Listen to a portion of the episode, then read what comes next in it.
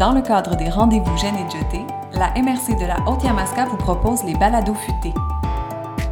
Dans cet épisode, acheter, faire des choix éclairés pour consommer durablement. Bonjour, je m'appelle Ariane Coupal et je suis chargée de projet volet matière organique à la MRC de la Haute-Yamaska. Même si je m'occupe de la collecte du bac brun dans le cadre de mon travail, je m'intéresse aussi à d'autres sujets en lien avec la gestion des matières résiduelles, comme le mouvement zéro déchet ou l'obsolescence des produits par exemple. Donc quand mes collègues ont eu l'idée d'aborder le cycle de vie des objets, de l'achat à la gestion en fin de vie, ça m'a tout de suite interpellée.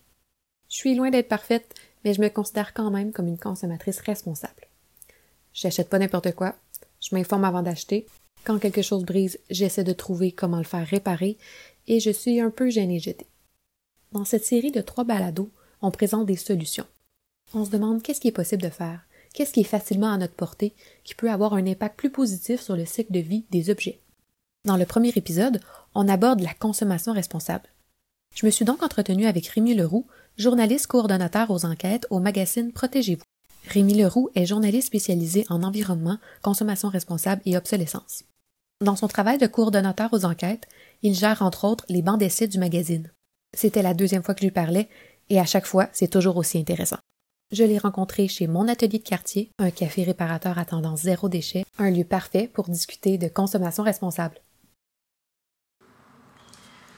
On peut s'entendre que presque tout le monde connaît Protégez-vous, mais c'est quand même plus qu'une bien simple revue, hein, c'est quand même une référence.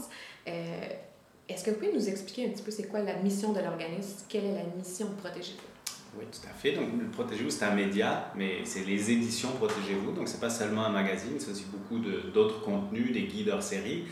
Euh, c'est un média qui existe depuis 45 ans, donc oui, c'est une référence. Les gens parlent souvent de, disent le protégez-vous. Oui. Euh, et donc, c'est euh, un OSPL donc, qui, a, qui a sans but lucratif, euh, dont l'objet est de parler, d'aborder les enjeux de consommation. Au sens large. Mhm. Euh, il y, a- il y a un rôle évidemment d'éducation, de sensibilisation et puis d'information des consommateurs pour les amener à faire des choix justement éclairés et plus responsables. Donc c'est un, c'est un média vraiment unique au Canada de par son ancienneté déjà, donc on a dit il a 45 ans, mais il rejoint quand même plus de 110 000 Mhm. abonnés, ce qui n'est pas rien. Et, euh, et chaque mois, c'est 2 millions 6 de personnes qui sont rejointes via le, le, le magazine, les plateformes. euh, La version web. la version web également et nos infolettres. Donc, c'est- on rejoint quand même beaucoup de monde. Euh, l'avantage d'être un OSBL aussi, c'est qu'on n'a pas de publicité, donc Mhm. on est totalement indépendant dans nos tests. Euh, des grandes marques notamment. Et puis ça, donc on vit es- essentiellement de, de- des revenus euh, générés par nos abonnés. Et donc ça, ça rend réellement le média totalement indépendant. Et puis tous les projets qu'on développe aussi avec certains partenaires pour, pour certains guides. Mais ça- cette référence-là, elle est aussi dans la crédibilité et l'indépendance du Mhm. contenu qu'on, propose. Vous avez comme sujet de prédilection la, la consommation responsable, qui est aussi un peu le, le, le but de Protégez-vous. Euh, vous l'avez dit plus tôt, Protégez-vous existe depuis 45 ans euh, et le but a toujours été de nous aider, hein, comme consommateurs, consommatrices, à, faire des choix plus éclairés. Mais, mais j'imagine que la définition de consommation responsable, elle a quand même évolué depuis 45 ans et peut-être pas la même. Euh, Aujourd'hui, euh, c'est quoi la consommation responsable en 2021? Ouais, c'est une bonne question. C'est vrai que ces dernières années, on a vraiment pris un virage. Longtemps, en fait, être, être un consommateur responsable, c'était essayer de faire le meilleur choix rapport qualité-prix, on va dire. Tu sais, on allait chercher un produit, puis on Que ça disait, coûte bon, moins cher. C'est ça, ça coûte moins cher, puis on faisait pas tellement attention finalement à la durée de vie du produit. Ce qui nous intéressait, c'était un bon produit, pas trop cher. Puis c'est sûr que ces, ces dernières années, avec les enjeux environnementaux, avec le réchauffement climatique, avec la, la surconsommation dans laquelle on, on vit toutes et tous, euh, nous, on était obligés de prendre aussi ce virage et cette Mhm. réflexion. Donc, être un consommateur responsable en 2021, c'est c'est faire des choix, oui, éclairés, mais c'est des choix qui, qui sont intelligents à la fois pour euh, gérer les ressources, pour limiter, pour protéger la planète d'une certaine Mhm. façon. Puis même si on voulait aller un petit peu plus loin, ça serait peut-être pour déconsommer, si on, on osait le mot, c'est-à-dire euh, consommer un petit peu moins et, et pour Et consommer mieux. Voilà. Justement, euh, en termes de consommation responsable, qu'est-ce quels sont les outils qu'offre Protégez-vous pour les consommateurs, les consommatrices qui, qui veulent s'engager dans une consommation qui est plus responsable? Qu'est-ce que, que la revue, que l'organisme offre? Mais ce virage, donc c'est ça, on l'a pris il y a 4-5 ans en commençant à proposer de plus en plus de contenu euh, journalistique, mm-hmm. d'articles, d'enquêtes, de, sujets, de abordés, sujets abordés dans la, la, façon de les aborder. Euh, il y avait beaucoup cette idée du euh, avant, pendant, après, quand on, mm-hmm. on, on, avait un cycle de produit, c'est qu'est-ce qu'est-ce qu'on on fait comme démarche avant ouais, c'est ça au moment du choix et puis ensuite une fois qu'on a le produit comment est-ce qu'on l'entretient etc donc ça c'était un peu le, le, début des réflexions. Et puis petit à petit donc on a fait on a introduit davantage de, de contenu écrit mais aussi mhm. vidéo. Euh, moi j'ai développé par exemple une, chronique qui s'appelle la ligne verte qui est une série de petites vidéos qui abordent des enjeux euh, c'est une vidéo animée qui aborde des enjeux en consommation responsable. Donc euh, par exemple, l'impact de la, climatisation sur le réchauffement, euh, les mhm. véhicules électriques sont-ils vraiment écologiques, vaut-il mieux des couches jetables ou des couches lavables, ce genre de petits sujets-là. Et c'est très concret, puis l'avantage de le faire sous forme vidéo, évidemment, c'est que ça, ça rejoint beaucoup plus de gens sur, le, sur les réseaux sociaux. On a aussi beaucoup développé des sondages euh, de fiabilité, de mhm. satisfaction auprès de notre panel de lecteurs. Donc ça, c'est des sondages d'ampleur quand même, et puis ça, ça nous permet vraiment d'aller euh, chercher de l'information sur un produit ou des marques dans, dans, tout un tas de domaines, que ce soit les électros, que ce soit certains services. Puis nous, ça nous, ça nous alimente beaucoup aussi sur mhm. des, des, idées de sujets pour comment les aborder, sur certains appareils, quels sont ceux, mhm. ceux qui brisent le plus souvent, quelles sont les marques les plus fragiles, etc. Euh, donc là aussi, ça nous permet de proposer un contenu qui est plus orienté sur des produits durables. Euh, et puis plus largement, depuis deux ans, on a, on, a, on a, essayé de prendre en compte réellement à travers les tests la question de la réparabilité mhm. des, des, biens de consommation. Euh, donc on a développé en fait une, une cote de réparabilité qui permet réellement d'évaluer ces produits. Justement, parlons-en de cette mhm. code de réparabilité-là, euh, que vous avez d'ailleurs élaboré là, en collaboration avec, euh, avec Recyc Québec. Euh, comment et ben pourquoi, mais comment vous l'avez élaboré, cette, cette cote-là? L'idée de la cote de réparabilité, c'est réellement d'aller mettre de l'avant finalement les produits qui ont été le mieux conçus en amont, mhm. donc dans une idée réellement d'éco-conception et qui peuvent être facilement réparés euh, donc qu'est-ce que ça permet? Ça, ça permet d'allonger la durée de vie de ces appareils et donc finalement d'une certaine façon de lutter contre l'obsolescence de, de, ces produits et de limiter aussi le, la quantité de déchets puisque plus on, on, fait durer nos produits et évidemment moins on les jette, ou en tout cas on retarde l'échéance. Et comment est-ce qu'elle est cotée, comment, est, comment est-ce qu'elle est euh, évaluée, cette cote-là? Dans les tests, comment ça s'exprime? Concrètement, ouais, c'est intéressant parce qu'il n'y avait pas tant de modèles. On, a mm-hmm. essayé de s'inspirer un petit peu ailleurs dans le monde. Il n'y a pas tant de pays qui ont, qui ont développé ça, surtout pas de médias. Euh, donc nous, on est parti d'un exemple, d'un produit assez simple de conception qui est le barbecue. C'est pas trop, il n'y a pas trop de gadgets électroniques là-dedans, il n'y a pas de, de, pièces trop complexes. et on s'est dit, ça, on s'est dit, ça pourrait être intéressant de commencer avec les barbecues. En plus, c'est un produit qui, qui, plaît beaucoup aux, aux lecteurs euh, et les gens sont très attachés à leur barbecue. Donc c'était le bon exemple. Et puis alors comment on a travaillé? On a travaillé à, partir d'une approche qu'on appelle des pièces prioritaires. Donc on s'est dit quelles sont les pièces du barbecue qui, si elles brisent, vont empêcher son fonctionnement euh, normal? Euh, donc on en a identifié trois, qui étaient la grille, si effectivement vous n'avez plus la grille, ben, vos, mm. saucisses elles vont tomber. Hein. Les brûleurs, évidemment, ça ne fonctionnera pas. Et puis dans une certaine mesure, le, le bouton d'allumage, même si on peut allumer un barbecue autrement qu'avec un bouton d'allumage, donc une fois qu'on a déterminé ces pièces-là, on se pose un certain nombre de questions. Est-ce que ces pièces peuvent être remplacées? Est-ce que les pièces de rechange existent? Est-ce qu'elles sont disponibles? Est-ce que moi je peux me les procurer facilement, en ligne, chez un revendeur, auprès du, du, fabricant? Euh, Est-ce que je peux les remplacer facilement? Est-ce que je peux intervenir sur l'appareil et puis faire mon petit, ma petite mécanique euh, moi-même? Sur un barbecue, c'est plus facile que sur certains autres appareils. Puis la garantie aussi, est-ce que c'est des pièces qui sont garanties euh, à vie Est-ce qu'elles ont juste une durée de vie de 2-3 ans, très limitée? Donc ça aussi, c'est des aspects qu'on a, qu'on a évalués. Et une fois qu'on a testé tout ça, on est capable de dire et de déterminer, de différencier finalement les marques de barbecue, celles qui ont réfléchi, qui ont pensé leurs mm-hmm. produits dans cette logique de réparation, de réparabilité, et d'autres qui n'ont absolument pas intégré ça dans la chaîne de durée de vie, dans le cycle de, de, de vie finalement de, mm-hmm. leur, de leur appareil.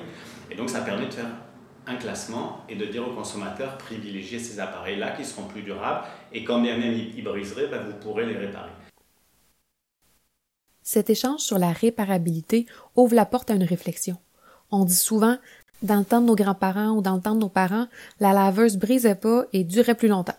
c'est malheureusement pas un mythe et l'obsolescence programmée est un enjeu qui est de plus en plus pointé du doigt. Je lui ai demandé si c'était intentionnel des fabricants de produire des biens de moins en moins durables. Ben, je pense que c'est important de se poser la question oui, de l'intentionnalité. C'est ce qui distingue un peu l'obsolescence de ce qu'on appelle l'obsolescence programmée.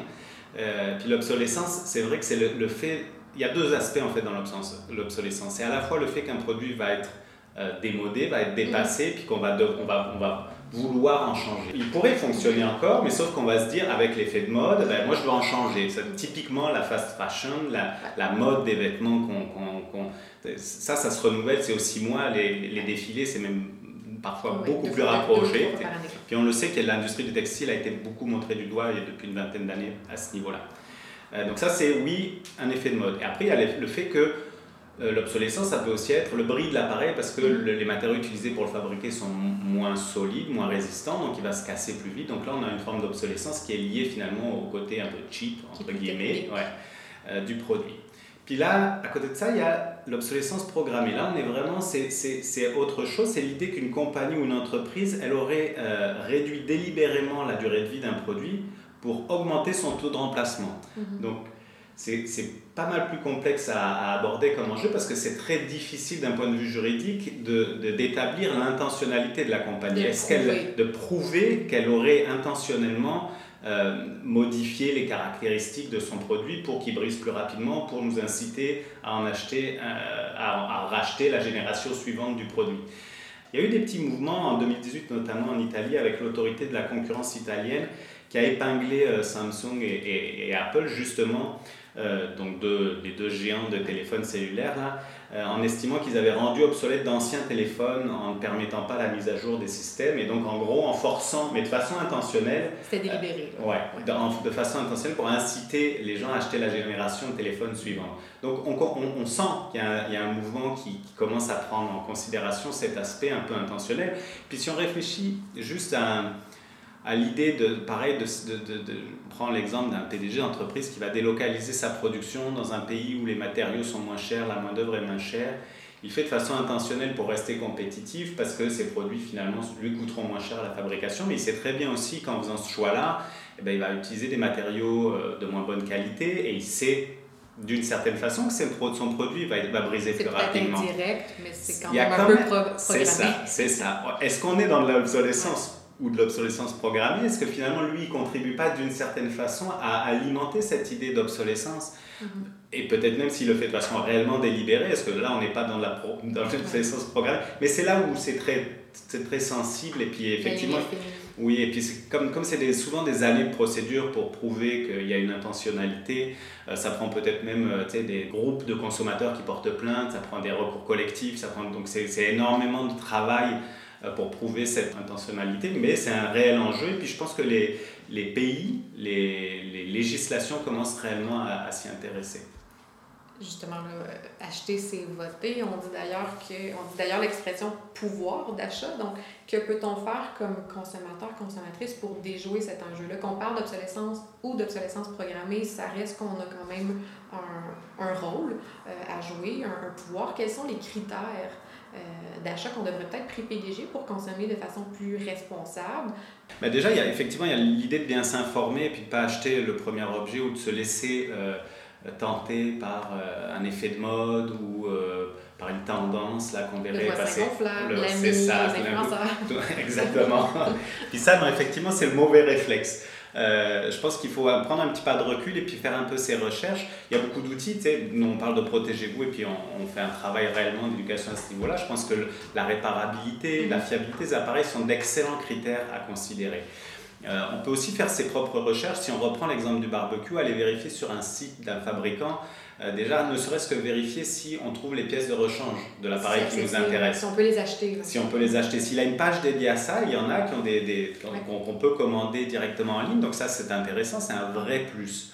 Si par ailleurs on trouve rien sur le web, on trouve rien chez le quincaillier, aucune trace de pièces de rechange, rien du tout. Euh, donc ça c'est un premier, un premier réflexe à avoir.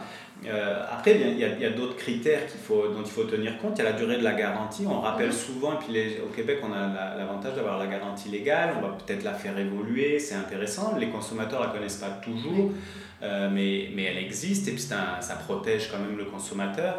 Au-delà de la garantie légale, il y a chaque produit, chaque fabricant propose des garanties de différentes sortes. Et ça, c'est vraiment intéressant de regarder ça. Oui, parce que, euh, par exemple, euh, on achète un manteau d'hiver, on apprend que le, fabricant euh, garantit à vie tous les accessoires, les zippers, les élastiques, etc., versus un autre fabricant où on a une petite garantie d'un an vague sur l'ensemble du manteau. Ben, là, on peut se dire qu'il y a un intérêt à aller vers cette compagnie-là parce qu'elle elle me donne justement une certaine garantie que mon produit va pouvoir être réparé et va pouvoir durer. Et la confiance dans son produit pour dire voilà, c'est ça. Je la garantie. Après, évidemment, il y a tout ce qui est des certifications. Euh, ce qu'on dit souvent, nous, ce qui est important, c'est si une, une, certification a été créée par un gouvernement ou un organisme certificateur agréé, accrédité, euh, ça donne une garantie supplémentaire. On va donner un exemple. Euh, le, le, label Energy Star, qui est un label assez connu pour les fenêtres, pour euh, certains appareils électroniques, euh, là, ça permet aux consommateurs de repérer quels sont les équipements les plus efficaces en matière de, euh, de rendement énergétique. Bon, ben ça, c'est un, on sait que l'évaluation des produits, elle est faite par une compagnie tierce, c'est pas la compagnie qui va évaluer sa propre fenêtre, qui s'auto-évalue, comme ça a été souvent le cas en fait pendant de nombreuses années. Donc ça, ça aide aussi à faire des choix beaucoup plus éclairés, puis on peut s'y fier, il y a des programmes aussi gouvernementaux, euh, ce, ce genre de choses-là. Donc là aussi, c'est une question d'information. Moi, j'ajouterais qu'un des critères aussi, puis je, trouve que c'est quand même intéressant, c'est l'origine ou la provenance finalement. Euh, quand on achète local, par exemple, quand on achète en vrac, on limite un certain nombre de choses. On limite le transport des, des, des produits. On se connaît l'impact aujourd'hui euh, à l'échelle de la planète du coût de transport des, des produits fabriqués. Euh, de l'emballage aussi. Donc on limite aussi cette question de l'emballage. Limite les intervenants aussi. Les intervenants, réduit la chaîne. Euh, donc ça c'est intéressant. Et puis c'est surtout que ça permet, encore dans cette logique de réparabilité ou de réparation de durée de vie, ça permet d'avoir plus facilement un contact avec la compagnie. On, a plus, de chances d'avoir le service à la clientèle, le service de réparation, éventuellement le réparateur agréé affilié à cette entreprise parce qu'elle travaille localement, parce qu'elle connaît les réparateurs, elle a un réseau. Donc ça, contrairement à une compagnie, encore, on le disait un peu tout à l'heure, qui, qui, produira en Asie, il y a un vague site internet, on envoie un message, on ne sait pas où est-ce qu'il va arriver, puis on attend six mois avant d'avoir un Genre de service après-vente qui est moins accessible Exactement. que si l'objet est fabriqué en proximité. À proximité, tout à fait. Ou à la limite avec des réseaux de relais, avec des compagnies qui, qui sont ancrées localement. Et donc ça, c'est intéressant aussi pour, euh, pour je pense, c'est un critère à, à considérer. Là, j'ai mes critères. Donc, critères en poche, euh, je, pense que la prochaine étape, euh, je pense que vous l'avez dit aussi, mais c'est s'informer. Donc, euh, mais c'est pas toujours évident de trouver l'information ou tout simplement de savoir où et comment chercher.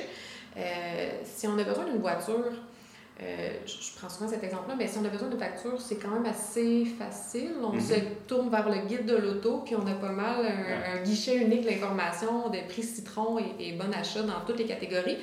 Mais dernièrement, j'ai dû m'acheter un nouveau frigo. Mhm. Euh, et je me considère euh, bien humblement comme une consommatrice responsable.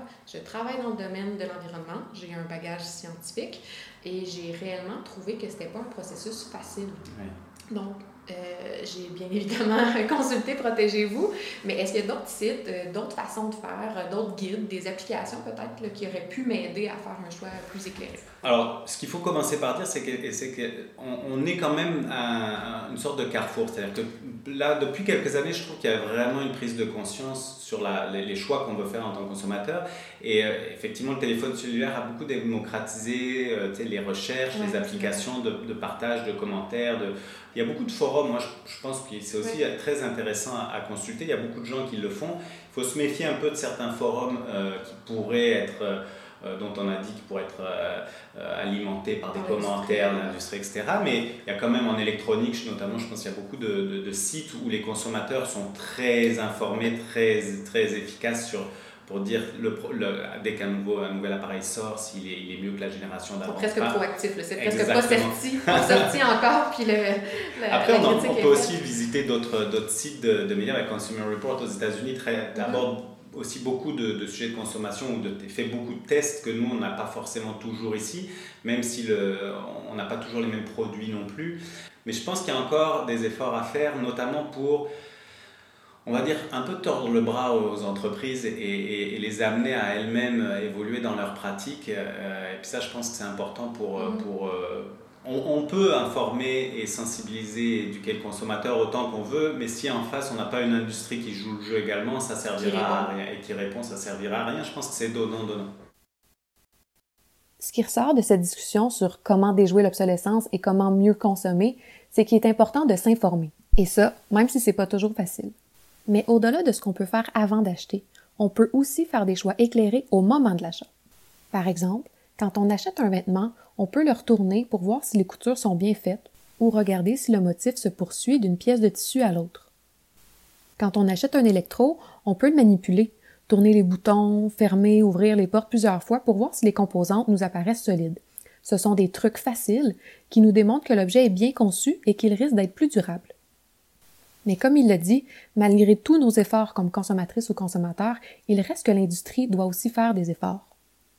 Justement, euh, l'Office de la protection du consommateur a, lancé euh, l'année dernière des consultations publiques sur la durabilité, la réparabilité, l'obsolescence des biens de consommation. Et c'est dans le but, euh, quand même, bien évidemment, de, de, formuler certaines recommandations pour un futur projet de loi. Est-ce que vous, je pense que vous l'avez abordé, mais pensez-vous que cette démarche-là peut vraiment faire la différence, puis peut permettre aux consommatrices et consommateurs d'avoir, euh, là on a parlé d'informations, mais mhm. plus d'outils aussi, plus de pouvoir pour faire des, des choix plus responsables. Oui, ouais, je pense que oui, je pense que. Bon, il faut déjà mentionner qu'avec la LPC, on est quand même bien lotis au Québec. Faut juste dire la...